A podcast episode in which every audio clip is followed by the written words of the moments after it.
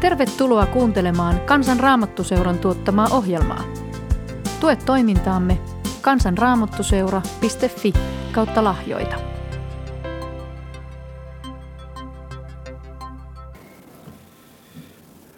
Rukoillaan yhdessä. Jumala, käänny tänne. Sinua rukoilen. Suo katsees sydämeeni. Sulata rautasen. Jeesus kuningas, opeta sellaisena kuin olen tulemaan, hengessä vaivaisena, sinuun toivomaan. Ja kun en pääse minä, niin tule luokseen sinä, syntisten ystävä. Pyhä Henki, kirkasta meille Kristus nytkin. Amen.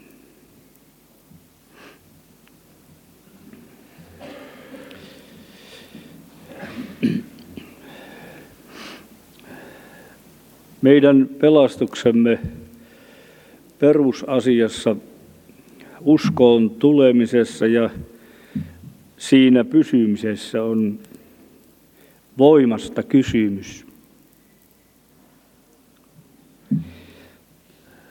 Sanassa sanotaan, että Jumalan valtakunta ei ole sanoissa, vaan voimassa.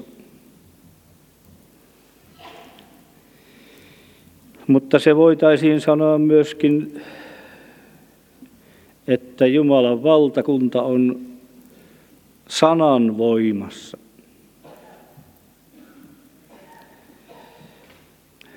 Jumalan sana ilmoittaa, että ihminen on täysin avuton itseänsä auttamaan kaikkein suurimmissa kysymyksissä.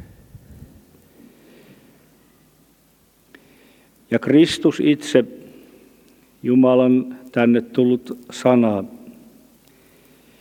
sanoi, että kun väkevä aseellisena vartioitsee kartanoaan, on hänen omaisuutensa turvassa. Ja hän tarkoittaa tällä sitä, että ihmistä hallitsee ihmistä väkevämpi tekijä. Niin, että ihminen ei ole omassa vallassaan tässä pelastuksen kysymyksessä, vaan hän on vastahakoinen, hänen tahtonsakin on hyvin vastahakoinen. Ihmistä hallitsee tällainen epäuskon mieli ja henki ja kapina Jumalaa vastaan.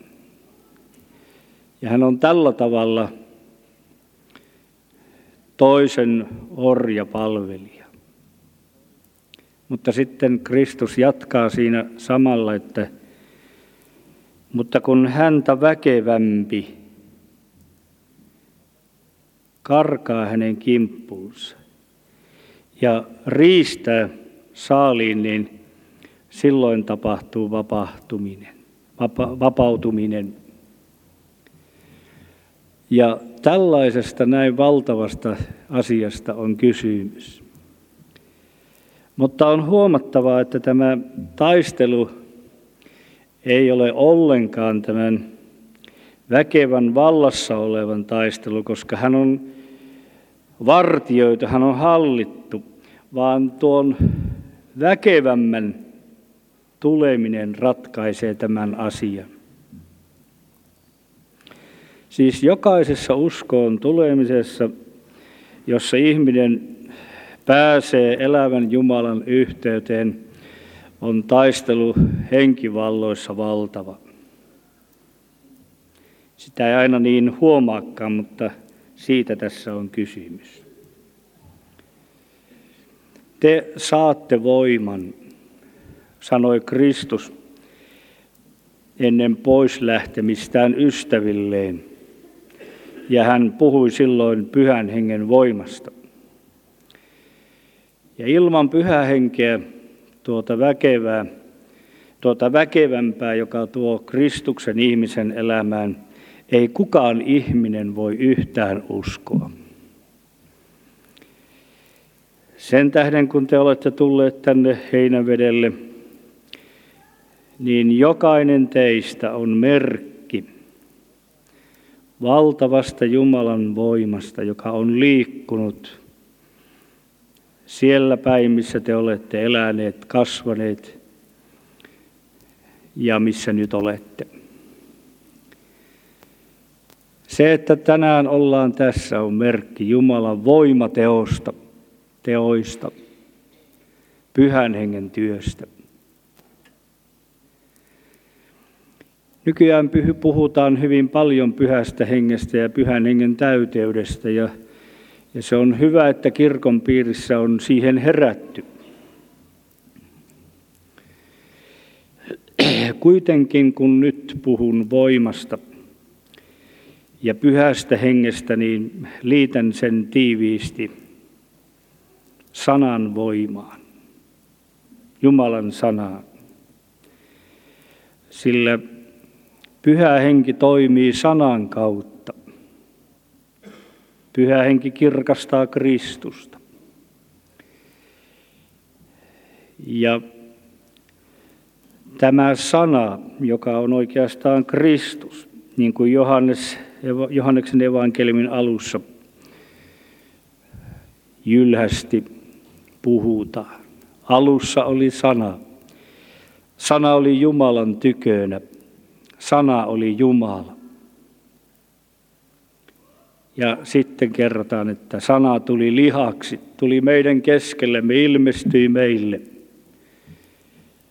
Sana Kristus, vapahtaja, tuli tänne alas luoksemme, meidän monttuihimme, alemmaksi meitä. Ja nyt kaikille, jotka ottavat ja ottivat hänet vastaan, hän antaa voiman tulla Jumalan lapseksi, vapautua tuosta väkevän otteesta, epäuskon kahleesta, päästä Jumalan lapseutta maistamaan uskon kautta. Ja nyt eräässä hengellisessä laulussa, jota sataset aikaisemmin laulevat paljon, sanotaan, että uskon hiukkasella suuri voima on, ja siinä sanotaan, että sinapin siemen rikkoo vaikka kallion. Ja uskon hiukkasella suuri voima on. Ja tästä on nyt kysymys. Jumalan sana on uudesti synnyttävä siemen. Ja tuo Jumalan voima liikkuu jo siinä kylvövaiheessa usein erittäin heikon näköisissä astioissa ja huomaamattomasti. Sillä usein ensimmäiset sanan siemenen kylväjät ovat ne äidit ja ne isät, jotka ovat itse saaneet läheisen yhteyden Herraan. Siellä on joku virren sana, kehtolauluna joku hengellinen laulu, hyräily, rukoilemaan opettaminen, Kristuksesta kertominen. Ollut kylvöhetki, jolloin sinuun joku kylvi tämän uudesti synnyttävän Jumalan sanan siemenen. Ja näytti siltä, että tuo siemen jäi kaiken muun joukkoon hedelmättömänä. Ja pelto näytti kesannolta tai ohdakepellolta, rikkaruohoiselta, mutta on tullut aika, jolloin tämä Jumalan voimakas, elävä sana, joka sinun sydämesi peltoon on kylvetty, on lähtenyt tuottamaan juurta ja itämään ja tullut oralle ja kantanut hedelmää niin, että sinä olet tullut uskoon.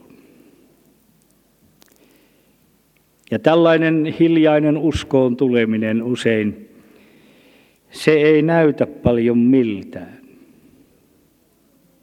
Toinen tulee hiukan repäisevämmin, nopeammin, yhtäkkisemmin. Ja se saattaa näyttää suuremmalta.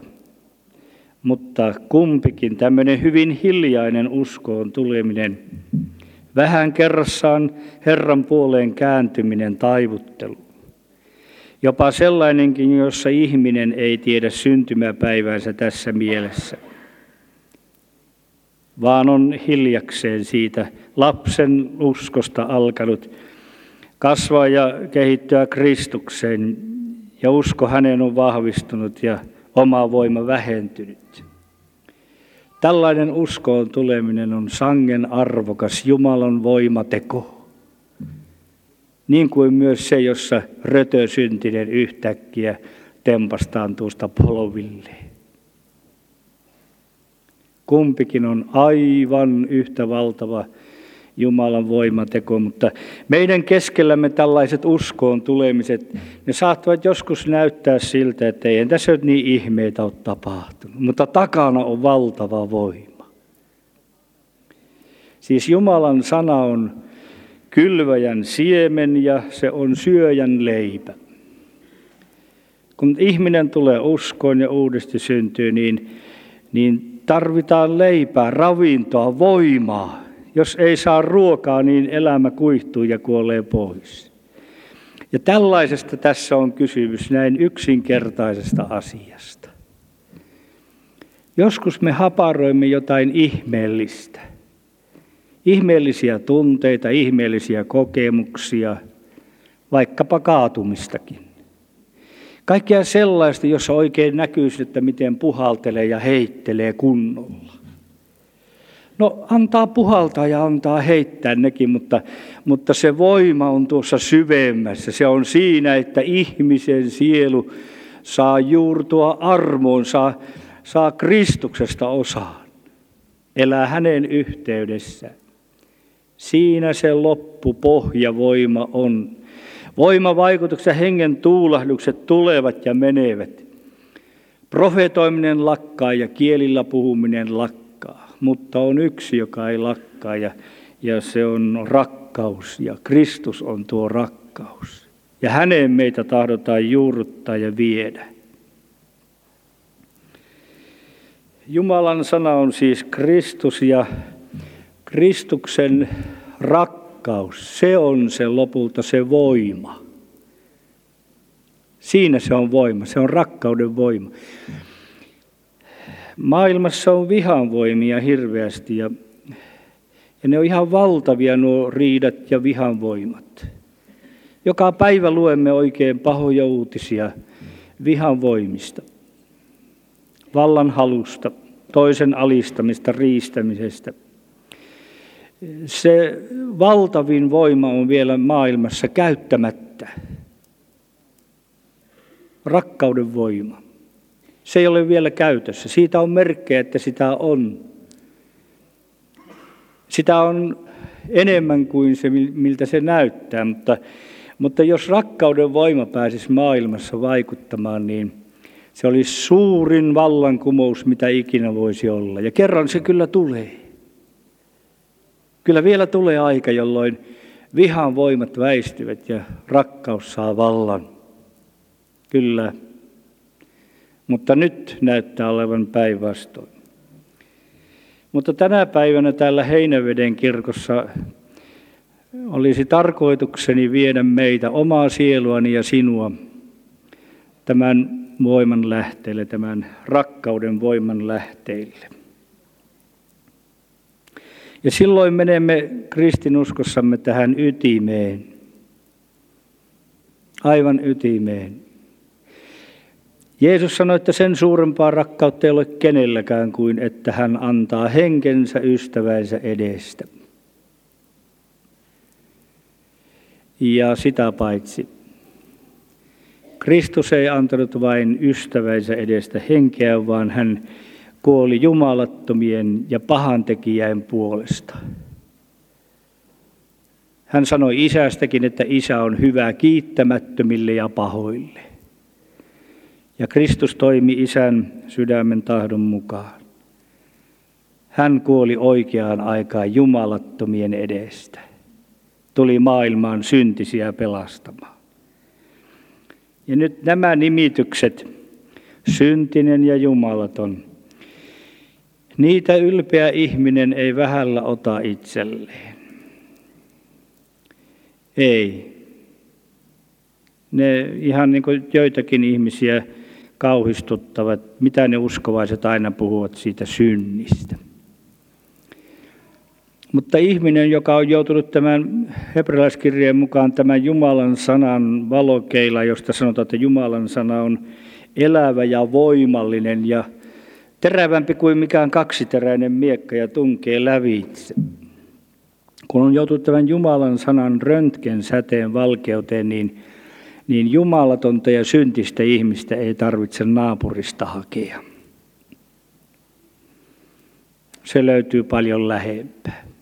Ei sitä tarvitse edes puolisosta ja lapsistakaan hakea, jos osaa vaan katella. Se on justiin siinä, missä sinä istut. Ja se on justiin tässä, missä minä yritän saarnalla täältä korkeuksista teille. Minä en kyllä muuten taho korkeuksista puhua, mutta tämä saarnatuoli vaan tököttää täällä näin ylhäällä. Kyllä niissä samoissa montuissa ollaan, ihan justi. Ja sinne tämä tulee tänne alas, tämä Jumalan rakkaus Kristuksessa, syntisen luokse ja jumalattoman luokse. Ja nyt sinä voit unohtaa vaikka kaikki entiset hyvät ja huonot. Ja ottaa tämänhetkisen tilanteen, mikä sinä nyt olet mielestäsi. Joku voi tuumailla, että minä olen niin kylmäksi käynyt ja pensiäksi ja minä olen luopio, niin kuin tuossa esirukoiltikin luopion puolesta. Ja joku voi muistella, että oli aika, jolloin paloin ensirakkaudesta ja minulla oli voimaa ja iloa ja intoa Herran työssä, mutta nyt minä olen ihan väsähtänyt ja voimaton. Ja joku täällä surkuttelee sitä, että kun noita rukouksia ei ole kuultu taivaassa, niin se johtuu varmasti siitä, että minä olen niin heikko rukoilija. Minulla ei ole voimaa rukoilla oikein. Ja nyt arvailen, että meitä on tullut tänne ihmisiä, jotka aika paljon syyttelemme itseämme. Jumalan sanan peilissä kun näkyy, niin me syyttelemme itseämme ja ei ole aina helppo edes antaa itsellensä anteeksi tuota huonoa kristillisyyttä ja kelvotonta kotielämäänsä. Ei millään. Sitä itteensä ruoskii mahdottomasti. Ja täällä voi istua näitä itsensä ruoskijoita ja itsensä syyttelijöitä, että kun minulla on näin huono puoliso, niin ei ole mies kääntynyt. On tullut nakutettua liikaa. Ja kun minä olen huono rukoilija ja tuommoinen pärpättäjä ollut siellä kotona, niin ne lapsetkin on jo suuttunut ja ne sanoo päin naamaa. Jos olisi ollut toisenlainen, niin olisihan ne kääntyneet. Ja jatkuva semmoinen syyttely ja pahoittelu ja moitiskelu kohdistuu itseen. Ja nämä syytökset onkin ihan oikeita vielä, sehän siinä pahinta on. Ei meistä kukaan osaa niin ilkeätä sanoa, että me vielä ilkeämpiä oltaisiin. Ihan totta. Mutta nyt tämä Jumalan rakkaus, se tulee just tämän jumalattoman ja tämän ilkeän ja kelvottoman luokse.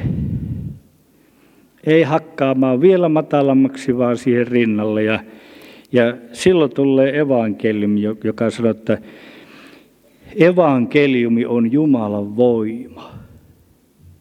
Sana rististä on Jumalan voima. Yhteisellä nimittäjällä näitä nimitetään yleensä Jumalan armoksi. Jumalan armosta puhutaan paljon. Ja tämä armo on juuri sitä anteeksi antavaa rakkautta, sitä pitkämielistä ja kärsivällistä.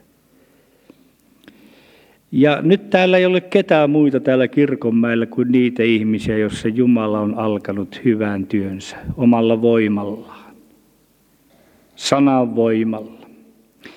On saatellut uskoon ja uudesti synnyttänyt sanalla. On ruokkinut teitä tähän päivään asti Jumalan sanan ruisleivällä ja nuorempia tuttipullomaidolla tunteiden kanssa. Mutta ruokaa olette saaneet, että te muuten olisi tänne mäille tulleet. Luultavasti aika riittävästikin, vaikka nyt tuntuu nälkä olevan. Se on ollut Jumalan voima. Armo on tätä anteeksi antavaa rakkautta. Kyllä aika pitkälle vanhemmatkin, tavalliset vanhemmat antaa lapsille, omille lapsille anteeksi. Vaikka ne välistä niin työlästyy ja suuttuu ja pillastuu ja tuumi, että kun lähtisivät tuosta lätkimään, kun tässä vaan pyöriskelevät. Pääsisi noista jo eroon. Mutta aika pitkälle omat vanhemmatkin antavat lopulta lapselleen anteeksi. Ei voi edes verrata eikä samana päivänä puhua Jumalan rakkaudesta ja ihmisen rakkaudesta. Ihmisen rakkaus on usein itsekästä. Äidin rakkauskin voi olla itsekästä. Ja isänkin. Mutta Jumalan rakkaus on niin toisenlaista. Nyt meitä voi olla sellaisia ihmisiä täällä, joille puhe Jumalasta isänä ei tunnu muuta kuin pahalta. Koska heti vertaamme omaan isään. Isä oli kovaa ja juro ja ei ottanut syliä eikä pitänyt hyvänä, antoi selkää. Silloin aikaisempina aikoina saatiin vitsaakin. Ja on niitä, jotka ovat hyljättyjä ihmisten rakkauden puolelta jo lapsesta lähtien. Ei ole läheskään kaikki odotettuja ja rakastettuja, niin kuin oli eilisen päivän yhden tilaisuuden otsikkona. Ja sellaisen ihmisen, jolla ei ole mitään mallia rakkaudesta, niin sellaisen on paljon vaikeampi käsittää, että miten se Jumala voisi rakastaa. Mutta olen ollut huomaamassa, että ei se ole toivoton homma ole kuitenkaan. Että ei se menneisyys sittenkään niin mahdottoman paljon loppujen lopuksi voi tehdä, vaikka se aika pitkälle rasittaa ihmistä, jolla ei ole mitään pohjia kokea rakkautta ja löytää ehjyyttä ja kasvaa, niin kuin toinen saattaa kasvaa ihmisenä paljon paremmin ja voimakkaammin. Olen ollut hiljakseen näkemässä, että kun tuo Kristuksen rakkaus ja evankeliumi, tämä, joka tulee jumalattomalle syntiselle, saadaan uskoa omalle kohdalle, niin se vahvistaa itsetuntoakin. Uskaltaa tulla syylliseksi. Uskaltaa tunnustaa omat vikansa. Usein on niin vähän itsetuntoa ihmisellä ja niin heikko itsetunto, että täytyy aina puolustaa ja syyttää muita ja syyttää kaikki syyt toisille. Mutta Kristuksen edessä niin ihminen uskaltaa tulla syylliseksi.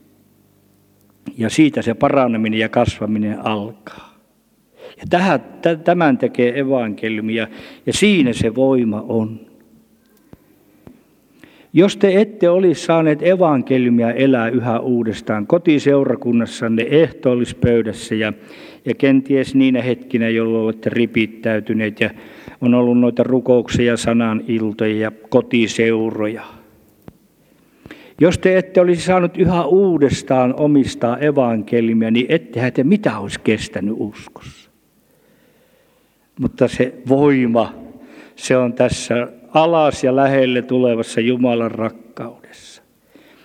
Ja sen vuoksi vähän muita pahentainkin nämä uskovaiset, niin nämä laulaa ja puhuu aika paljon veren voimasta.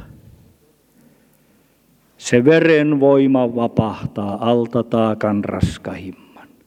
Se ristin veri puhdistaa myös minut ja sinut saastaisimman.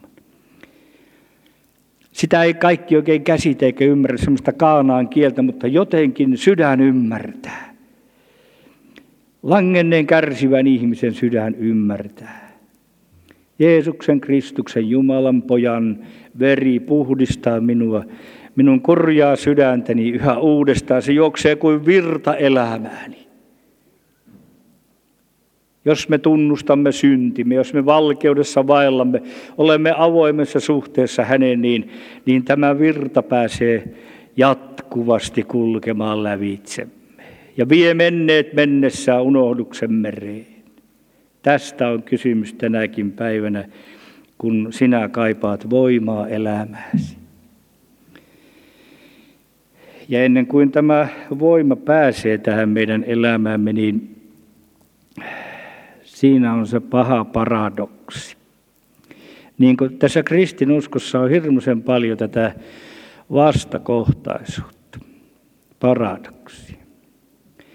Kun voimaa pitäisi olla ja voimakas, niin silloin samaan aikaan puhutaan, että pitää olla heikko. Heikko vaan pystyy tämä voima ottamaan vastaan. Ja kun pyritään viisaaksi Jumala edessä ja hengellisessä mielessä, niin sana sanoo, että pitää tulla tyhmäksi. Avuttomaksi toisin sanoen. Ja kun pitäisi turvallisuutta kokea, niin usein oikea pelko. Sitä on olemassa sellaista Jumalan pelkoa, oikeaa pelkoa. Niin se viekin turvallisuuteen. Sanotaan älä pelkää, niin sanotaan samaan aikaan älä ole ylpeä, vaan pelkää. Tällaisia vastakohtaisuuksia vaikka kuinka paljon. Ja kun ollaan vanhurskaita, niin ollaan samalla kertaa syntisiä. Siinä on aikamoinen ristiriitakin, oikein ehkä pahimpia, ja siitä minä varmaan kohta puhunkin. Ja sitten kun pyhyydestä puhutaan, niin ollaan samalla kertaa saastasia. Pyhä ja saastani, syntinen ja vanhurskas. Ja kun elämästä puhutaan, niin kuoleman kautta mennään tähän elämään. Te olette kuolleet ja teidän elämänne on kätkettynä Kristuksen kautta Jumalassa. Ja kun taivaaseen ollaan matkalla, niin helvetin kautta viedään. Elämän helvetit ovat tosiasioita. Ja taivaaseen ollaan matkalla. Semmoisia vastakohtaisuuksia täältä löytyy mahdottomasti tästä Raamatusta. Ja nyt siitä heikkoudessa olevasta voimasta koitankin haastella. Ylpeydestä sanotaan, että se on riippumattomuutta Jumalasta, ja se pitää erossa meidät ehdottomasti tästä armon voimasta ja evankeliumin voimasta, tämä ylpeys. Ja ylpeys on siinä, että me haluaisimme itse tehdä ja itse maksaa ja olla päteviä. Ja tätä ylpeyttä, niin sitä istuu hirveän sitkeessä, niin ihan varmasti teissäkin kaikissa. On sitä miussakin ihan mahdollista. Haluaisi olla jotakin. Eräs mies vuosia sitten, yli 30 vuotta sitten, niin kun minäkin todisti hänelle tälle meidän entiselle työmiehelle sieltä Karjalasta Kristuksesta, niin hän sanoi tämä karski mies, että kuule, ja minäkoin halua tulla sellaiseksi uskovaiseksi, kun nämä meidän kylän uskovaiset, niin ensikään. Jos tulee uskoon, niin se pitää näkyä kilometrin päähän, että siellä menee uskovainen. Ja minäkoin oli niitä meidän kylän uskovaisia, niin minulle meni jauhot suuhun. Mitäs tuohon nyt sanot? Ei halua tulla tämmöiseksi. No siitä meni muutama vuosi ja olin tässä työssä ja työtoverini kanssa pidettiin kokoussarjaa siinä kylällä, missä tuo oli evakkona tuo mies. Siellä istui seurojen talon peräpenkissä ja hänkin oli rukousten lapsi ja saman opettajan koulussa oltiin aikoinaan. Ja siellä se siemen oli itämässä ja itämässä ja ilta-ilolta se istui siellä se mies ja itkun tyrskettä kuului siitä nurkasta, missä tämä oikein jäyhä mies oli. Ja yhtenä iltana hän sitten halusi jättää elämänsä Kristukselle. Mie kun olin tuttu, niin mie väistyin ja annan työtoverini jutella hänen kanssaan. Sen jälkeen on jo lähes 30 vuotta tavattu näillä juhlilla. Ja voi miten mies kulkee pienellä paikalla. Kyynelin kertoo pyhäkoulupojille ja tytöille Kristuksesta. Ei häivettäkään siitä, että tässä nyt, kattokaa nyt meidän kyläläiset, tässä menee nyt oikein tämä voimakas uskovainen, joka paistaa ja loistaa ja tekee ihmettekoja. Ainoa, mikä hänelläkin on löytää itsensä ristin juurelta, niin kuin sanotaan. Siinä ristin juurella, siinä on se hyvä paikka. Ja sinne Herra meitä vie ja ylpeys estää sinne menemästä. Ja sen takia tuo nöyryys taas se on riippuvaisuutta Jumalasta. Sen takia Jumalan pitää meitä nöyryyttää, tyhjentää, tehdä heikoksi, että Jumalan voima kelpaisi. Ja tähän me emme suostuisi. Ja tästä on meillä kaikkein suurin kapina arvaan. Te haluaisitte te uskovaiset äidit olla semmoisia, että te olisittekin tuonut kaikki pojat ja tytöt tänne melkein niin kuin naapurille näytiksi, että kattokaa, meillä painaa ehtoollispöytää tämmöinen pitkä jono näitä komeita poikia ja tyttöjä. Nuo minietkin on tullut jo uskovaisiksi. Olisi niin mukava pikkusen olla näyttöä, että minä olen tosi uskovainen ja minulla on voimaa ja olen hyvä rukoilija ja kaikkea tuommoista. Mutta ei Jumala vie sitä kautta. Minullakin on semmoinen luonto, että minä liihottelisin yläpuolella kaikkiin muihin päin ja toisten kaljusta vähän potkisin vaan ja menisin ja liihottelisin ja puihin latusta ottaisin vauhtia. Mutta ei. Täällä on kulkeminen hiljaa, tasajalkaa savessa. Kun Jumalan miestä Paavalia vietiin valtaviin kokemisiin, taivaallisiin, jopa kolmanteen sellaiseen. Ja hän näki sellaista, mitä ei ole monille näytetty. Ja kumma kyllä vielä kiellettiin puhumasta. Sitä minä en ymmärrä yhtään. Olisi sanonut Paavalille, että meidän kirjata yksi kirje lisää kokemuksia kolmannesta taivaasta, johon meidänkin olisi Heinävedellä kiva kirkastusjuhlilla lukien, minkälaista siellä on. Mutta hurjan vähän puhutaan taivaasta meille. Ja kun tämä mies näiden kokemuksen jälkeen jatkaa tätä omaa tietänsä ja kulkee tehtävissään, niin kerta kaikkia yhä rankemmat annetaan hänelle nämä pudottajat. Sen tähden, että näiden erinomaisten ilmestysten tähden ylpeilisi on lihani annettu pisti. Saatanan enkeli rusikoimaan minua. Siinä on hirmuinen paradoksi. Ja vaikka me ei ollakaan mitään Paavaleita eikä Timoteuksia eikä semmoisia Helena Konttisia, niin Jumala on meille jokaiselle varannut jonkun kohdan, jossa meitä pidetään erittäin pienellä paikalla. Paavali pyysi sitä pois, sitä pistintä, sitä saatanallista voimaa, joka sai kiusata Jumalan luvalla. Mutta sitä ei otettu, vaan sanottiin, että tyydy minun armuuni. Minun armussani on sinulle kylliksi. Tähän armon voimaan tyydy. Se riittää sinulle. Voimani tulee heikkoudessa täydelliseksi. Ja tämän tässä voimakysymyksessä Jumala varmaankin haluaisi sanoa myös sinulle kirkon penkkiin ja sinulle sinne ruohikolle ja sinne kiviaidalle. Sä oot ollut kovassa kapinassa kenties siitä, että miksi ei ole rukouksia kuultu sillä lailla. Ja mitä varten tämä yksinäisyys, mitä varten tämä heikkous, mitä varten näin iso perhe, kun ei kerran pysty olemaan kärsivällinen sen keskellä. Mitä varten tämä sairaus, koska se tekee näin ärtysäksi ja väsyneeksi. Miksi et paranna, kun toisia olet parantanut? Mitäpä sä sanoisit, niin kuin Paavali sitten, kun oli tämän läksyn oppinut. Hän sanoi siellä, että olen mielistynyt suorastaan tähän tämmöiseen.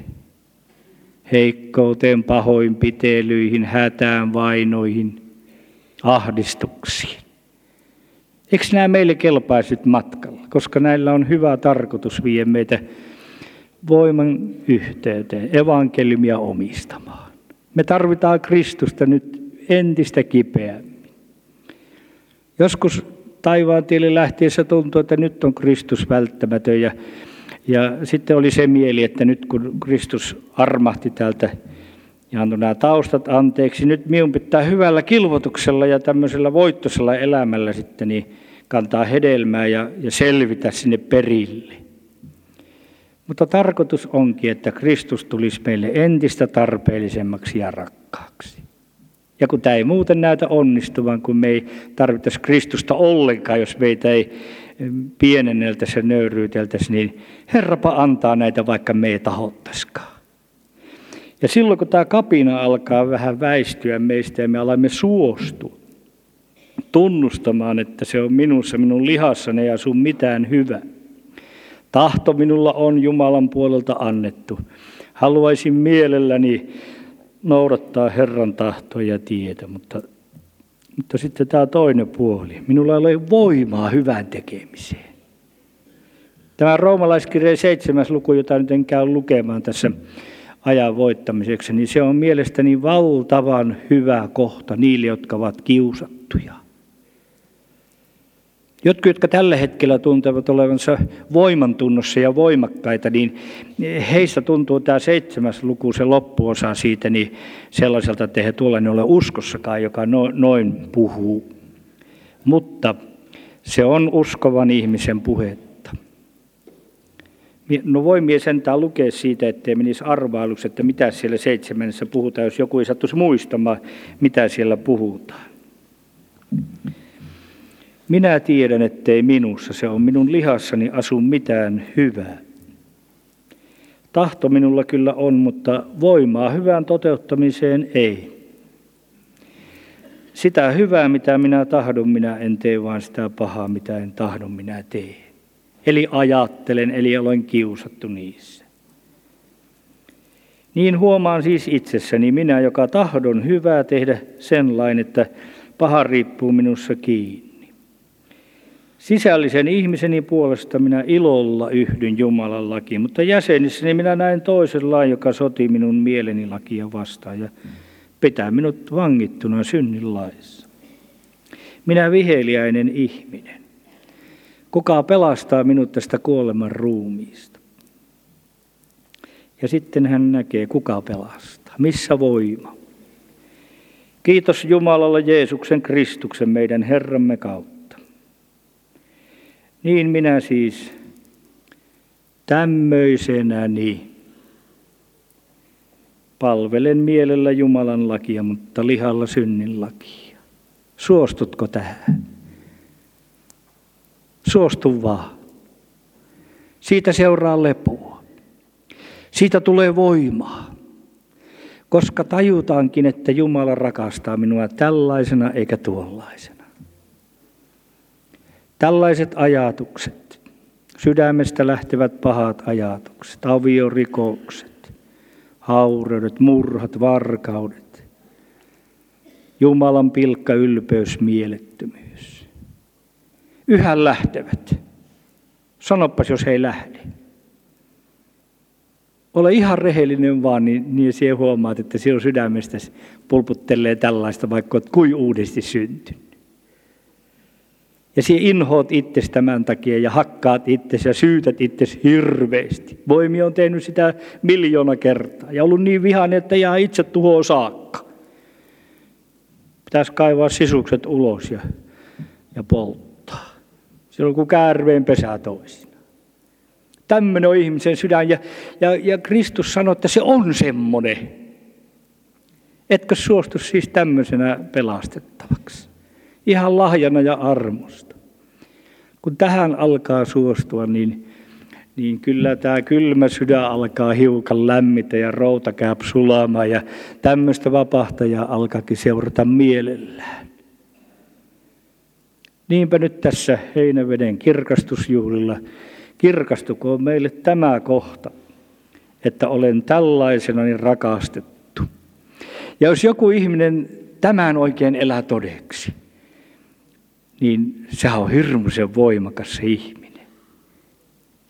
Rakastettuna oleminen ja turvattuna sylissä oleminen, sellaisessa vahvassa sylissä oleminen, se antaa voimaa. Se ruokki. Te saatte voiman, kun Pyhä Henki tulee. Ja Pyhä Henki tulee tänään täällä kirkonmäellä ja kirkossa niin yhtä asiaa meille kertomaan. Kristus rakastaa sinua. Joku täällä eilen ehdotti, että eikös lauletta sitä laulua, Jeesus mua rakastaa. Lauletaan mielessämme sitä laulua, Jeesus minua rakastaa, tällaista, tämmöisenä, muuttumattomana. Tulin kyllä tänne kirkastusjuhlalle ajatellen, että jospa täällä niin kirkastusi, että muuttuisin niin säteileväksi kristityksi, että kun minä menen kotiin, niin se oikein heijastuisi ja välkehti siellä meidän tuvassa ja kamarissa, kun ne toiset näkee, kun minä tuun juhlilta. Mutta nyt kun sulla onkin juhlaväsymys päällä ja sit siellä vielä linja-autossa kökötät monta tuntia omassa autossa ja et oikein nukkunut täällä kunnolla, niin saattaa kuule käydä semmoinen, että siihen kirkastut sillä toisella tavalla siellä, kun sinun joku ärsyttää. Entä sitten? Missä sitten ollaan? Sitten tuu minun hukkareissu, oli se kirkastusjuhlareissu. Eipäs ollut. Kristus on tällaisen syntisen matkassa. Ja evankeliumi on sitä, että hän välittää sinusta siellä arjessa, jossa sinä epäonnistut kaikkein pahimmin. Jossa on nöyryyttävää olla uskovaisen nimellä, kun ei ole paljon hedelmää. Mutta kun tämä alkaa yhä uudestaan käydä voimaksi, että eipäs Jumala ole minua jättänyt, vaikka minä olen tämmöinen. Johan olisi jättänyt. Hän olisi pitänyt jättää jo aikoja sitten. Ja tämä alkaa vahvistua sanasta. Jeesus mua rakastaa. Raamattu sen ilmoittaa. Niin tämä sana, tämä voimakas evankeliumi ja ristin sana, se antaa uuden voiman.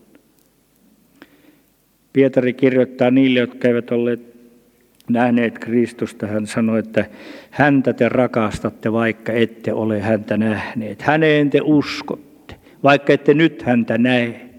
Ja riemuitsette kirkastuneella ilolla. Te, jotka Jumalan voimasta uskon kautta varjelutta pelastukseen. Ja luen vielä yhden Raamatun kohdan tästä Jumalan voimasta, minkälaisessa se on. Ja se on, luen täältä 2:4. Siellä sanotaan näin, että tämä aarre on meillä saviastioissa, että tuo suunnattoman suuri voima olisi Jumalan eikä näyttäisi tulevan meistä. Me olemme kaikin tavoin ahdingossa, mutta emme umpikujassa. Neuvottomat, mutta emme toivottomat.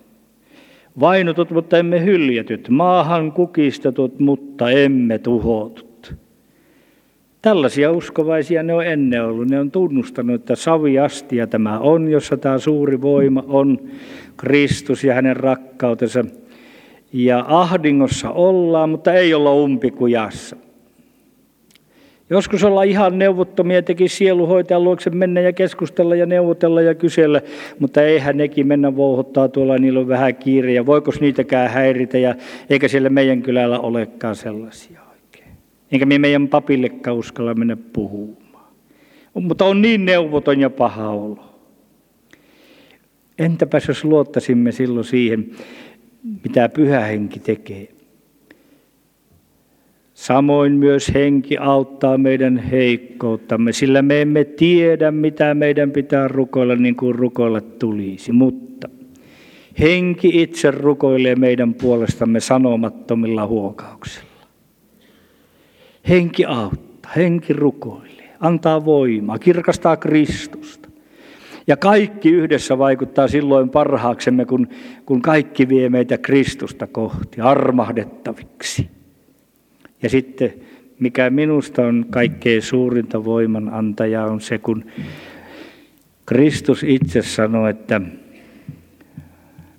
Minä olen rukoillut sinun puolestasi, ettei uskosi raukeaisi tyhjään. Ja hän on Isän oikealla tälläkin hetkellä ja rukoilee meidän puolestamme. Me ollaan suuressa voimakentässä, vaikka me ei sitä huomata, koska meitä pitää pitää heikkona. Suostu siihen heikkouteen ja silloin sinulle kelpaa Kristus ja rakkauden voima. Ja semmoiselle kiusatulle tekee ihan päätökseksi vielä mieleni vain julistaa.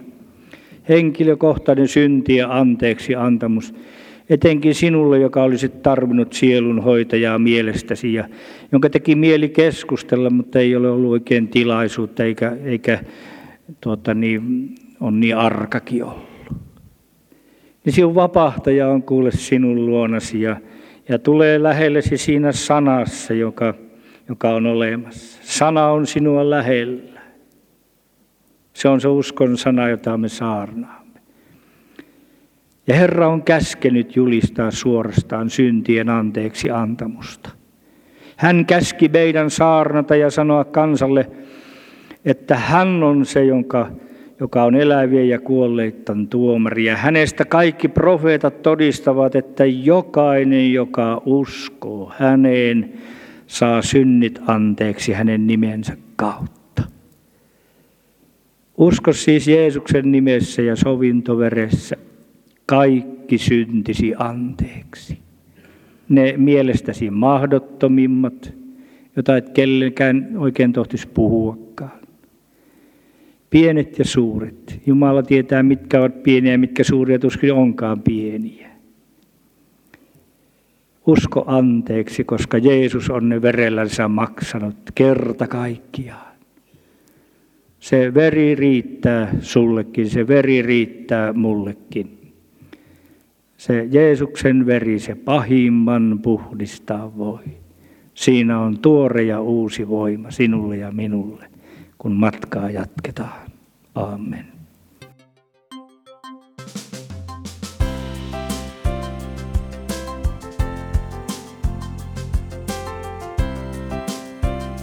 Kiitos, että kuuntelit. Tue toimintaamme kansanraamattuseura.fi/lahjoita. Siunausta päivääsi.